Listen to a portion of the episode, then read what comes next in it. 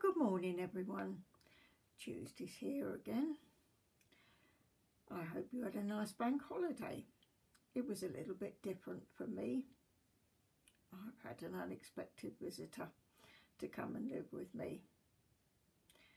I'll talk about him on another occasion.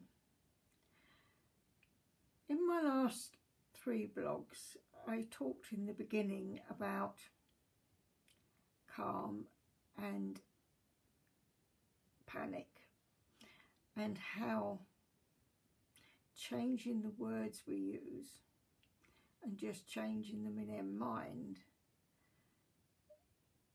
doesn't treat the whole of us. We have to take care of the whole body. Think of your body like a car.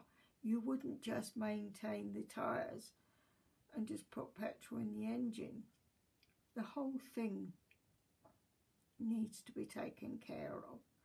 So the same applies to you. So you can use things like meditation and think about what it is you're actually thinking and what words you're actually saying.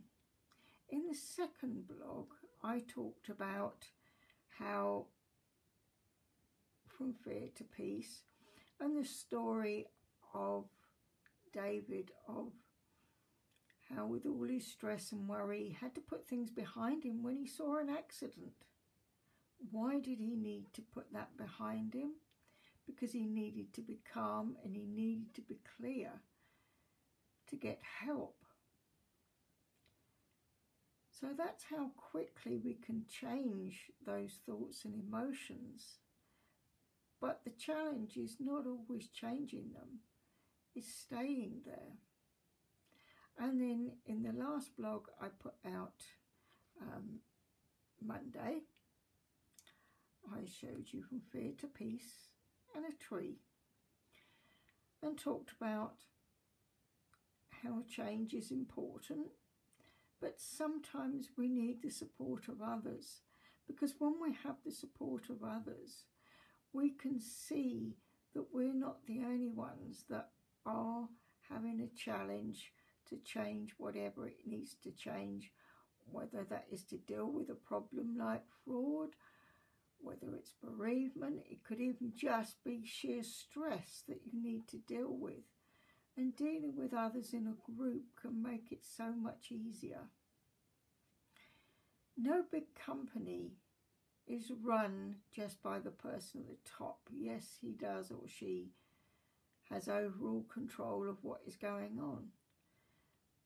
But a big company or the NHS needs many people doing many jobs from the sister running the ward, the matron running the hospital itself, the auxiliary staff, there are so many people.